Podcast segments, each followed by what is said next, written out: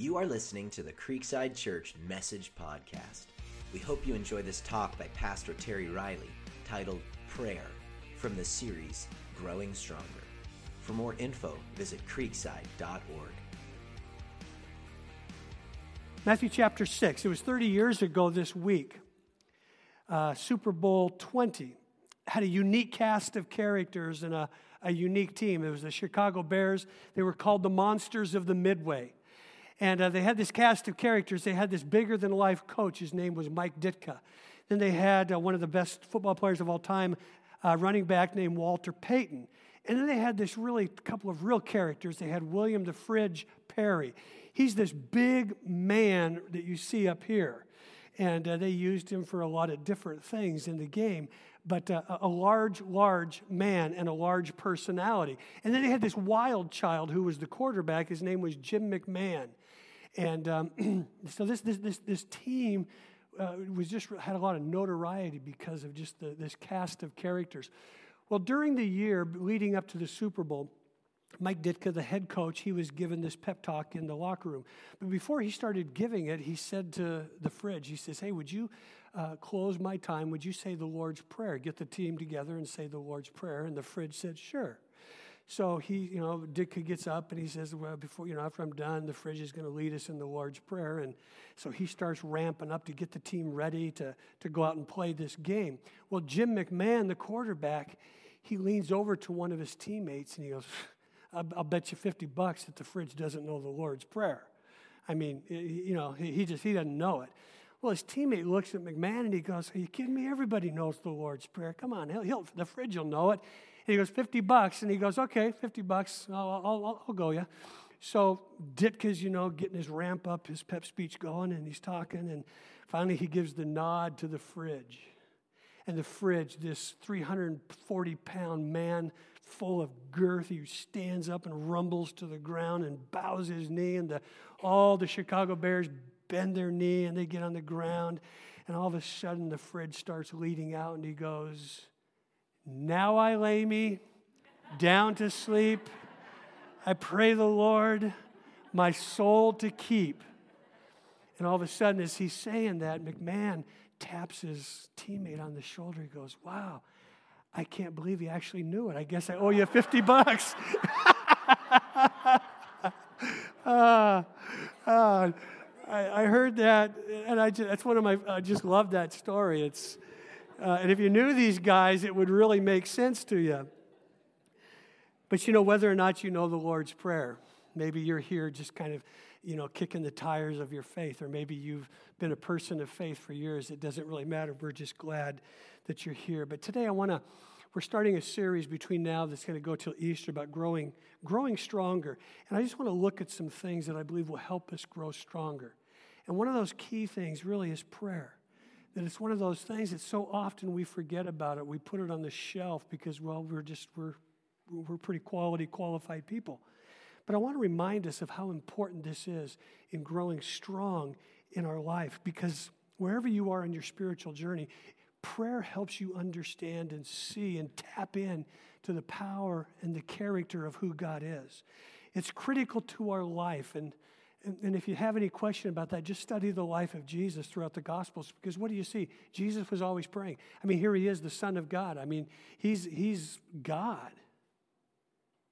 And what did he always do? He was always connecting with his father, communing with his father. Sometimes it says he'd get up early in the morning when it was still dark, and by himself he would get away to pray. Sometimes he'd go by the seashore and he'd pray. Sometimes he'd go by a mountainside at night and he would pray. Why? Because he knew that he needed to be with his father.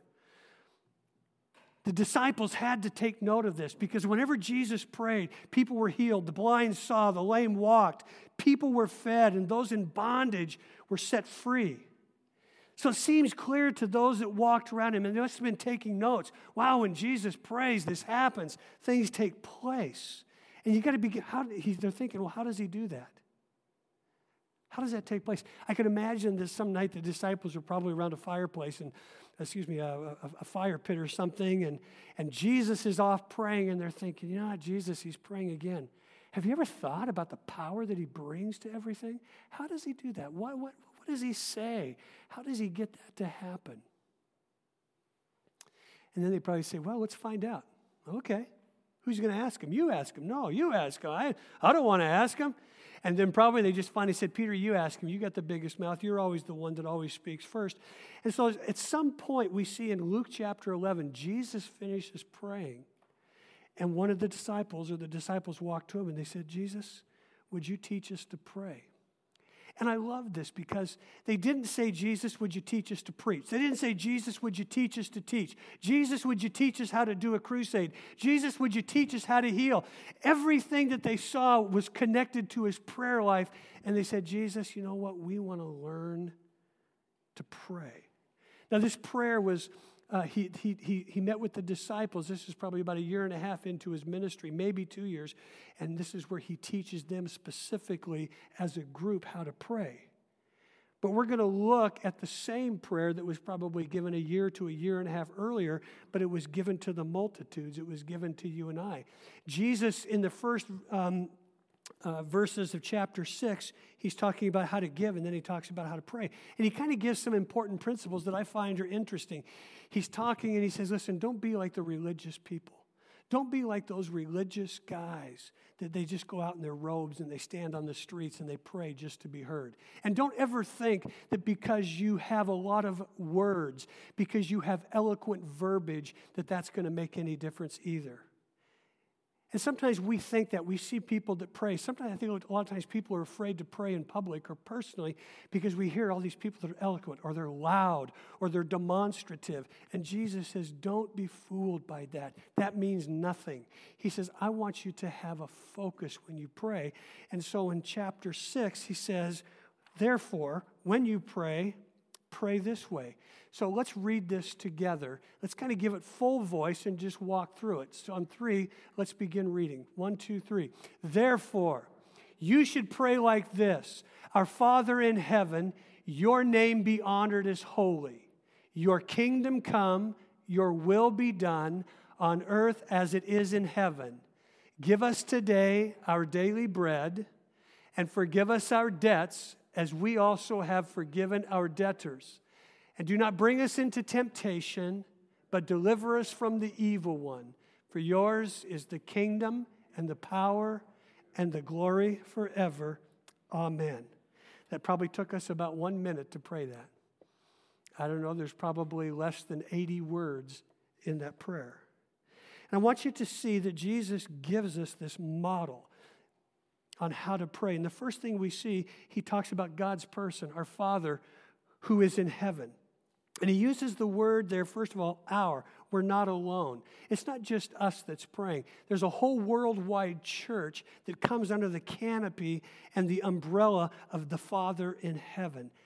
Now, what's important to understand is that Jesus now is ushering in this whole new radical understanding of God, a very paternal relationship. Before, it was this God who was out there.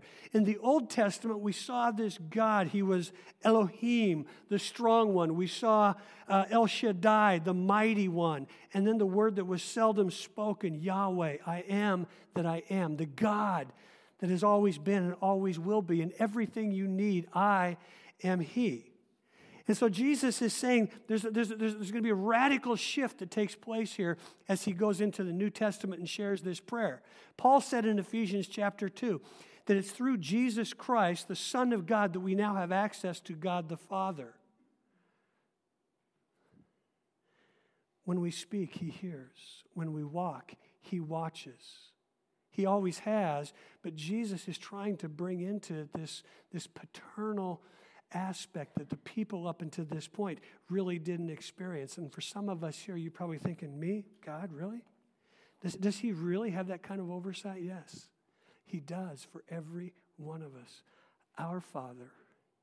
It's not the pastor's father. It's not the, the somebody, it's our Father. It's everyone. And Jesus says this He says, I want you to know this about the Father. You've seen him this way. But now, when you watch me, in, John chapter 14, verse 9, he says, If you've seen me, you've seen the Father. See, when we begin to talk about Jesus, we use words like love, compassion, forgiveness, acceptance, caring, kindness, goodness, gracious. And what he's trying to help us to understand that, you know what, that's exactly like what your heavenly father is like. Hebrews 1 3 says that I'm the exact representation of that father. And so people say today, well, what happened? I mean, did God get saved in the New Te- in the in between the New Testament? I mean, the New Testament and the Old. I mean, what, what, what was the change? God didn't change. We did. This whole new relationship changed. It says this in John 1 12, but as many as received him, Jesus, to them gave he the power to become the sons and daughters of God, even to them that believe on his name. Romans 8 says that we've entered into this relationship. That word father that Jesus is using, it's not just father, it's really the idea of a very endearing papa, daddy. That's what Romans 8 says, that we have been adopted into his family, and we're his kids, we're his sons, we're his daughters. Most, many of you that have been at this church for a while know that both of my, I have two sons, and both of them are adopted. I'll never forget the privilege it was, the joy that one day, 1983, we got to go fly to Rapid City, South Dakota to pick up our oldest son, Joel. And then, about a little, a little less than two years later, we got to drive down to Tustin, California one day after Jamie was born and pick him up. See, these were sons that were adopted into our lives. We didn't just have them, we had to pursue them. We had to seek and to search out finding them. And we had to pay for them in a different way that insurance wouldn't cover. But we loved them. I'll never forget the first time I got to hold them, even though they weren't our bi- even though they weren't biologically our sons, they were sons of our heart and it was so easy to embrace them. And it's given me great insight into how Father God loves us because He's adopted us, He's chosen us, He's called us out, He sought us out. Now, when my kids were growing up, they heard a lot of titles that I had because I've done a couple of different things. They would have heard me called Mr. Teacher, Pastor, Coach, Boss, PT, Terry, probably a few others that I can't repeat here. But there's one name that only they used it's Dad. They're the only ones that call me dad. And my relationship with them is such they're the only ones that I've ever called son. It's a unique relationship that because of our relationship of adoption, they have the privilege of experiencing grace from me to receive of my goods, my counsel, my assistance. Anything that is mine becomes theirs. One of the qualifications of adopting, I had to make a commitment that they would inherit whatever I had. And see, that's what the Father does for us. As a matter of fact, this relationship to me is so important. Uh, my kids didn't don't know this. Uh, my youngest son does now because he was here first service. Every time I am with them, I will always, they're Jamie and Joel, and I'll call them by that name, but I make sure every time I am with them, and I don't tell them I'm doing this, every time I'm with them, I call them son, at least once. Because I never want them to forget their relationship to me that they're my son. They're not just Jamie, they're not just Joel, but they're my son. And Jesus, he comes out and he says in this prayer, the first thing I want you to understand is he paints this powerful picture of this relationship to this great father. And he says, I don't want these just to be words that you pray, but I want them to be precepts that enter you into this powerful relationship. And he says he's our Father in heaven. Heaven is a real place. It, it has beauty, it has perfection. Uh, Revelation 21 and 22 says there's no pain, there's no disease, there's no darkness, there's no suffering, there's peace, there's goodness, there's purpose, there's intentionality to it. And God says, This is ultimately heaven, is, is what I want you to experience the perfections of it. But sometimes we forget that really that's what was meant for our time here on earth now. Remember, we spent a number of weeks in Genesis 1 through 11 where we understand that the creation was perfect, and then man, in his sinfulness, we marred it, we messed it up. And so we don't get to see that perfection anymore. All of those things that, that, that are about heaven, we still see here. But in the biblical thinking throughout the process, the themes throughout Scripture, Heaven is not just meant to be something out there, but especially when Jesus came, he started talking with his disciples about these things called the kingdom of God and the kingdom of heaven. The kingdom of heaven is not literally heaven, but they are interchangeable uh, uh, uh, verbiage. Kingdom of heaven is really the same thing as the kingdom of God, because what God wanted us to know and to understand is that he wants heaven to intersect and to be a part of earth. God wants His goodness, His grace, His truth, and His love to come and be a part of us. That's why Jesus in Luke chapter 17, verse 21, he's sitting down again with these religious leaders, and they're kind of giving him a hard time, and he's always getting kind of, they're putting a full court press on him to not be what he is and to do what they want. And they look around and they go, Jesus, where's this kingdom you're talking about? Where is it? How can we know it? How can we see it? And Jesus looks at him and he says, The kingdom of God is not to be observed. It's not here. It's not there. It is among you. And what is Jesus saying there? He says, I'm the king. And wherever I am, the kingdom is. The kingdom resides. It's not pie in the sky out there, it's right here. And that's what Jesus wants us to know that you and I, because we're benefactors of the Father, because we are now living in the realm of the kingdom, He says, I want you to bring that to reside wherever you are. And he says, I want you to know this. He says, I want your name to be honored as holy, the Heavenly Father. As my Heavenly Father, I relate to Him. And because I know He's in heaven, because I know He's God, I want to honor Him. I want to revere Him. I want to be in awe of who He is. And sometimes, you know, we have such a ca- we can have such a casual relationship with the living God that we kind of, you know, we really don't honor and revere him. And sometimes we need to come back to that where we really do live in this awe of who God is and we worship him with just this, this sense of awe. For remember, one of the Ten Commandments is simply that we would honor his name. We would not use it in vain. We wouldn't use it glibly or loosely because we don't want to devalue his name. We don't want to misuse his name. Why? Because we carry that name with us. If you remember in the book of Acts, um, at the church at Antioch, it says they first called Christians their Christians, Christ followers, Christians. Why? Because they were seen as little Christ. So not only do we carry God's name, but we carry that name Christian. And the reason is, is because that's our identity. And when we carry that Christ, where it's the essence, it's one of Christ's titles, it's the essence of who he is. When I talked about these other names of God, El Shaddai, um, Yahweh, those, I mean, we have these names to help us understand the totality and the essence and the character of who God is. And when we talk about God, when we walk with God, literally we take that name with us. That becomes our identity. When my boys were growing up, most of their lives, I have been involved in church leadership, pastoring, youth pastoring, all of these things. So they were, they've been involved in a lot of church. And when they first came here, they were old enough for people to say, You're a PK. You know what a PK is? It's a preacher's kid. So they say, You're a PK. And usually that would be followed as, Hey, because you're a PK, don't do this. Or because you're a PK, do this. And so they started coming and say, Dad, we're a PK, what's that? Oh, it's, a, it's a preacher's kid. Well, they, they tell us not to do this or to do this. And I said, listen, I don't know what they're saying. We'll talk about that in a minute, but this is what I would always tell my kids. Never forget this. You're not a PK. That is not your identity, and that's not who I want you to be identified as. You are a Riley. You carry my name, and you represent me. And I said to them, I said, I never shamed my dad. I never shamed our family name growing up, and don't you do that either. He said, Well, that sounds kind of harsh. Well, no, but I wanted them to have an identity.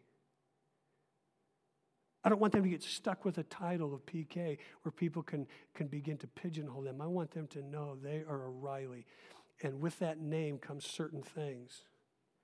And you act a certain way and you do certain things. And I think, loved ones, that sometimes we forget that. We carry God's name, it's His identity that we carry into this world. Jesus said, when you see me, you see the Father, because he carried who the Father was. And the people need to see our Father because he's given us our name. And you know what I find is when I pray this prayer, Lord, today I'm going to go forth. I want to hallowed your name. I want to honor your name. it, it kind of slaps the slack out of my spiritual sails. Because I'm not going in my name, even. While I don't want to ever embarrass the Riley name, I'm going in God's name, in His identity. I want to honor Him. I want to worship Him in my day and all that I do. Why? Because I'm a son. You're a son. You're a daughter of this Heavenly Father. And we want to honor and we want to revere His name. And kind of continuing with this motif, he says that your kingdom come, your will be done on earth as it is in heaven. And here he talks about God's purposes. Again, it's not pie in the sky, but the kingdom of God is simply wherever Jesus comes, he's the king. He wants to bring his effective rule and reign on earth, on this planet, in this church, in your life, and in your family. And we can never forget about God's original intent for this world. God's will be done. Imagine the desires and the dreams and the hopes that he had for this world when he first conceived of it in his mind. That's the reality, loved ones, that he wants us to have today. Can we have it? No, but we can begin to experience and, and bring it into the small places of our life. See, this prayer is not just words to be prayed, but it's, it's this place where the intersecting of heaven and earth come, where what is there can become part of here now. Well, how does that happen? Well, it starts with prayer. When I'm out jogging or when I'm out walking, it's usually around this neighborhood and uh, up um, toward the juvenile center and down Mirror and down Morello and then up past the shops there by Walmart and in that area, and then down by Morello School in the Morello area. That's kind of the areas that I walk and I jog. And as I'm going through there and past the, the strip mall over here on Morello, I'm always, I'm, I'm always I've got my iPad on, iPod on, and I'm, and I'm just praying, Lord, I just pray for this neighborhood. That you'd be real here, that somehow your life would be manifest, that some Creeksider would be able to speak into it. I go through my neighborhood. I know a lot of my neighbors that don't come here. I know them by name. Trina knows them. We just pray for them. Lord, let your, king, let your life be manifest here. And what am I really saying? I'm saying the kingdom. I go to, you know, by the shopping, you know, the shopping areas. Lord, bless these businesses. Let them be infused with the life of God. So maybe there'd be some Christian managers or Christian people there that can really make a difference and we can see change. When I go by Morello School, God, Give us great teachers there.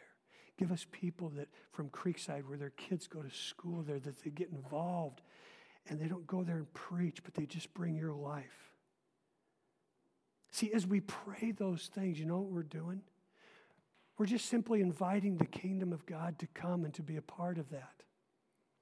And I believe that's critical because Jesus wouldn't ask us to pray this way if it wasn't needed. See, I, am, I, I believe so strongly in God's sovereign works. I've seen them in my life, I've seen them all around me. But yet there's this tension that we can never forget that in the midst of that taking place, God says, I need to be invited in. I want you to take me into those places.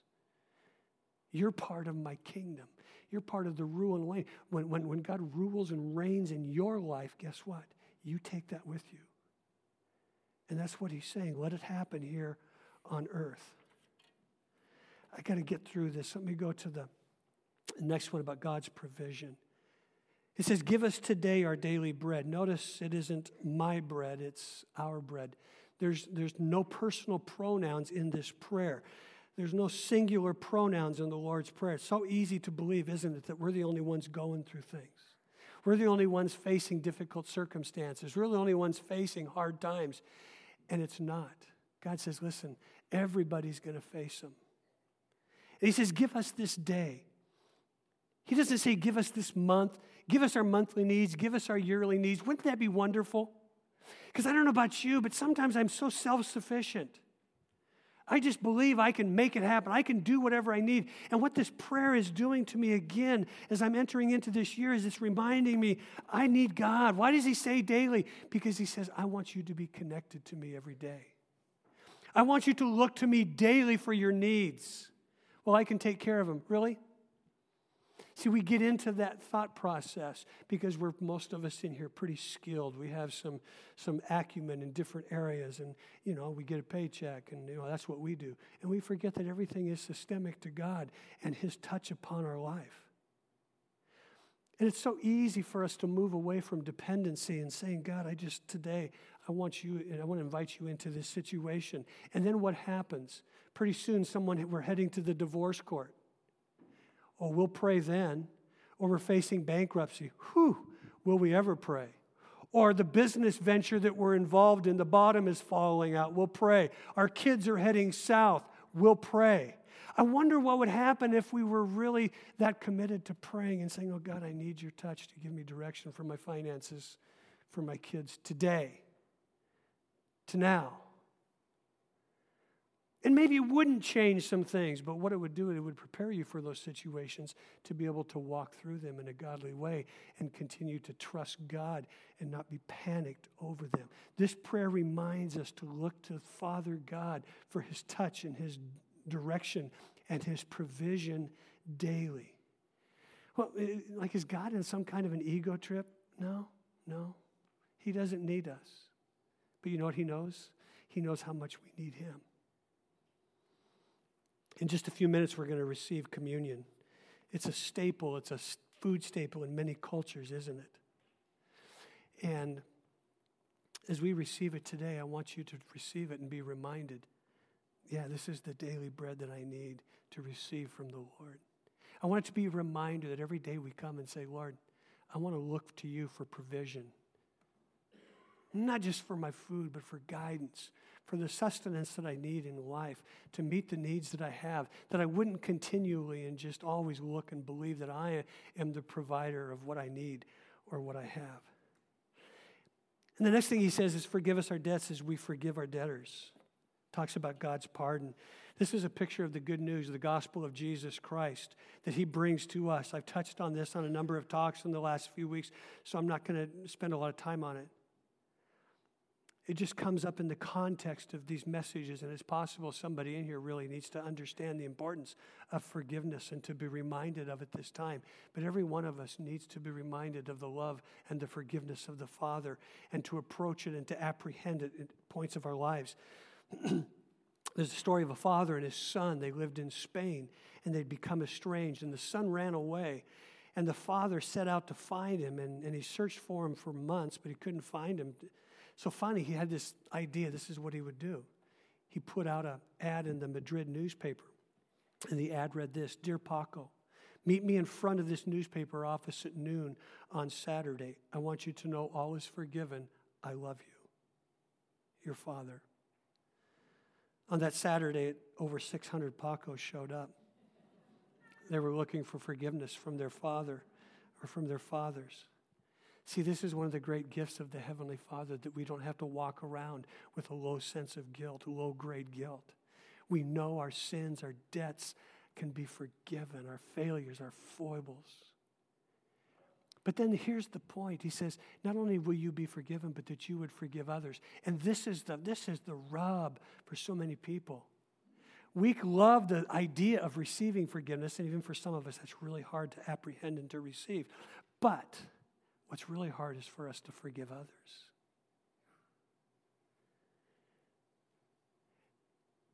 See, Paul wrote in first and second Corinthians chapter 5, he says this because you've been reconciled to the Father, because you've been forgiven in Christ Jesus, you be a reconciler and you be a forgiver. So every day that we pray this, Lord, I want to be aware of where I need forgiveness. I want to be one who's always aware. Because you know what? In life, let's face it, we're going to get dinged up.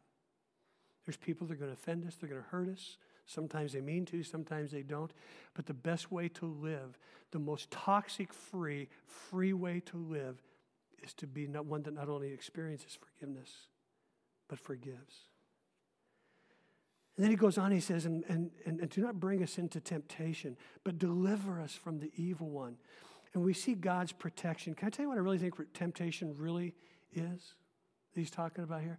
It's about anything that distracts us or draws us away from the kingdom of God, the rule and the reign of Jesus in your life.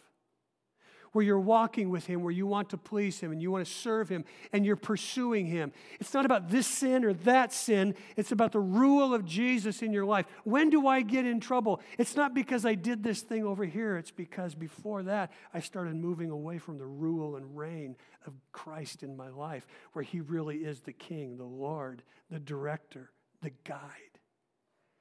And see, so many of us, that's what happens is we just kind of begin to move away. And when you're not living in the kingdom, you're not bringing the kingdom to the situations that you're involved in. When you really begin to understand how much God loves you and the care that He has for you, you want to bring that everywhere you go. One of the phrases that we use around here is being open for business. Listen, I, I love Jesus with my heart and I work hard to serve Him. But do you know how easy it is to get distracted? even when this is, quote, your job. And I do it with my heart, but everyone thinks it's probably so easy. But it's really easy to get distracted.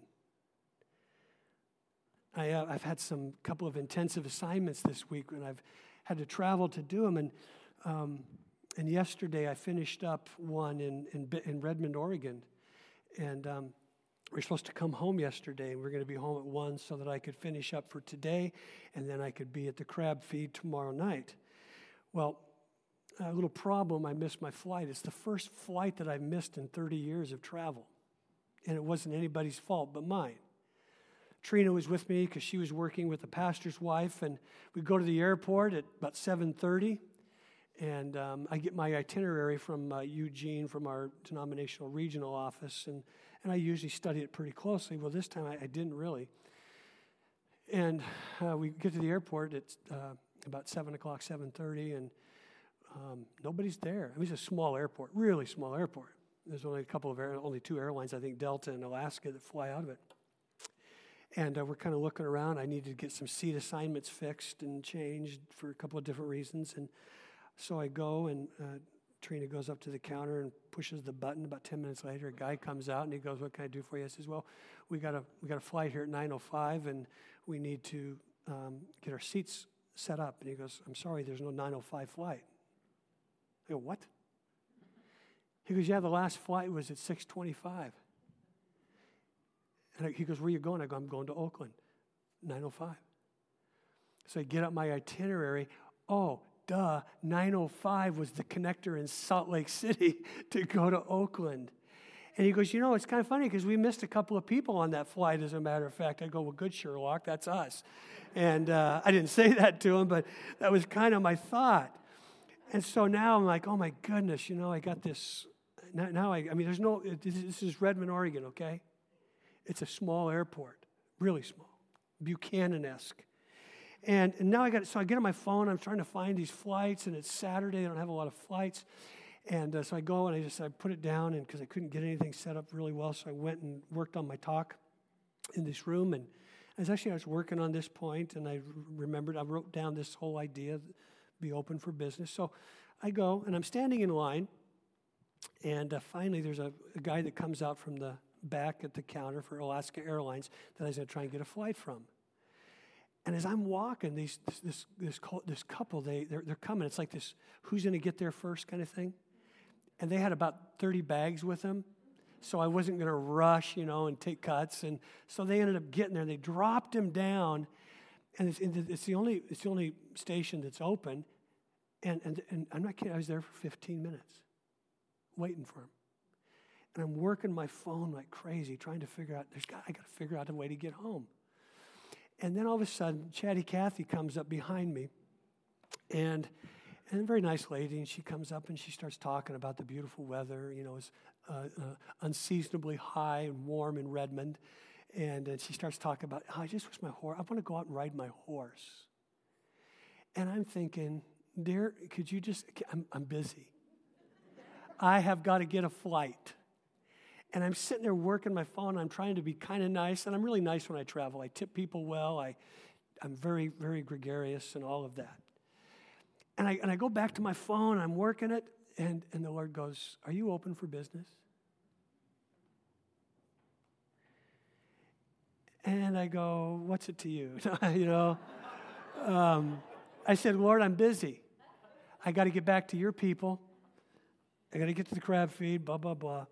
And I didn't say that. I just said, You're absolutely right, I'm not. And so I turned around and I just started engaging her and talking to her. There was no altar call or anything. But this is what the Lord reminded me. When I get distracted is when I get in trouble. And the most important thing that I bring at a time like that is that I bring His kingdom, His life to every person and to every situation that I'm in. Because there's nothing that I could do, I had already been trying, that was going to make that process any faster. And the Lord just saying, you know something? When you get distracted, that's the problem. You miss me and you miss my kingdom because that's what we're here for, loved ones. Don't allow, I, I can just, can you just see the enemy of our soul allowing us to get distracted and so busy with our phone, our iPads, our, or whatever it is, and we're walking around and we don't see anybody. We don't see him at work. We don't see him in our family. We don't see him at church. We don't see him in our neighborhood because we're so distracted. God, deliver me from that so that I can bring your kingdom to this place because yours is the kingdom and the power and the glory forever. It's all about Jesus, loved ones. It's all about Him, His glory. There's times when I just want some affirmation. No, it's about His glory. There's some times I want the credit. It's about His glory. And some of you today, you're facing some, some difficult times. One of the greatest lessons I learned as I closed before we received communion. I had a mentor, his name is Butch Plummer. He's actually Jim Plummer. Some of you are familiar with Jim, uh, my spiritual father, and he was his brother.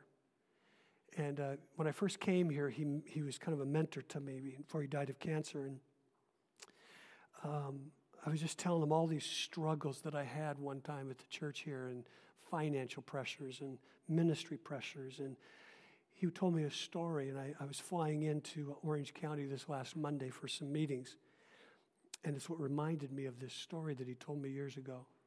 One time he was flying into Orange County, and his church that he had just purchased with a high, high debt, um, it was actually in the flight pattern of Orange County because he pastored in Tustin, California. And he said he's facing all these pressures. And he said as he was coming in, he was just kind of talking and he was looking out the window to see where his church was, just to see it coming in. And and the Lord just whispered this to him. He said, Measure it. Measure it. Yeah, measure your church. You know, okay, so he had to quickly, he got his thumb out and he just kind of measured it. And, and against his thumb out the window coming in, it was about an inch. And he said, That's where the Lord reminded him.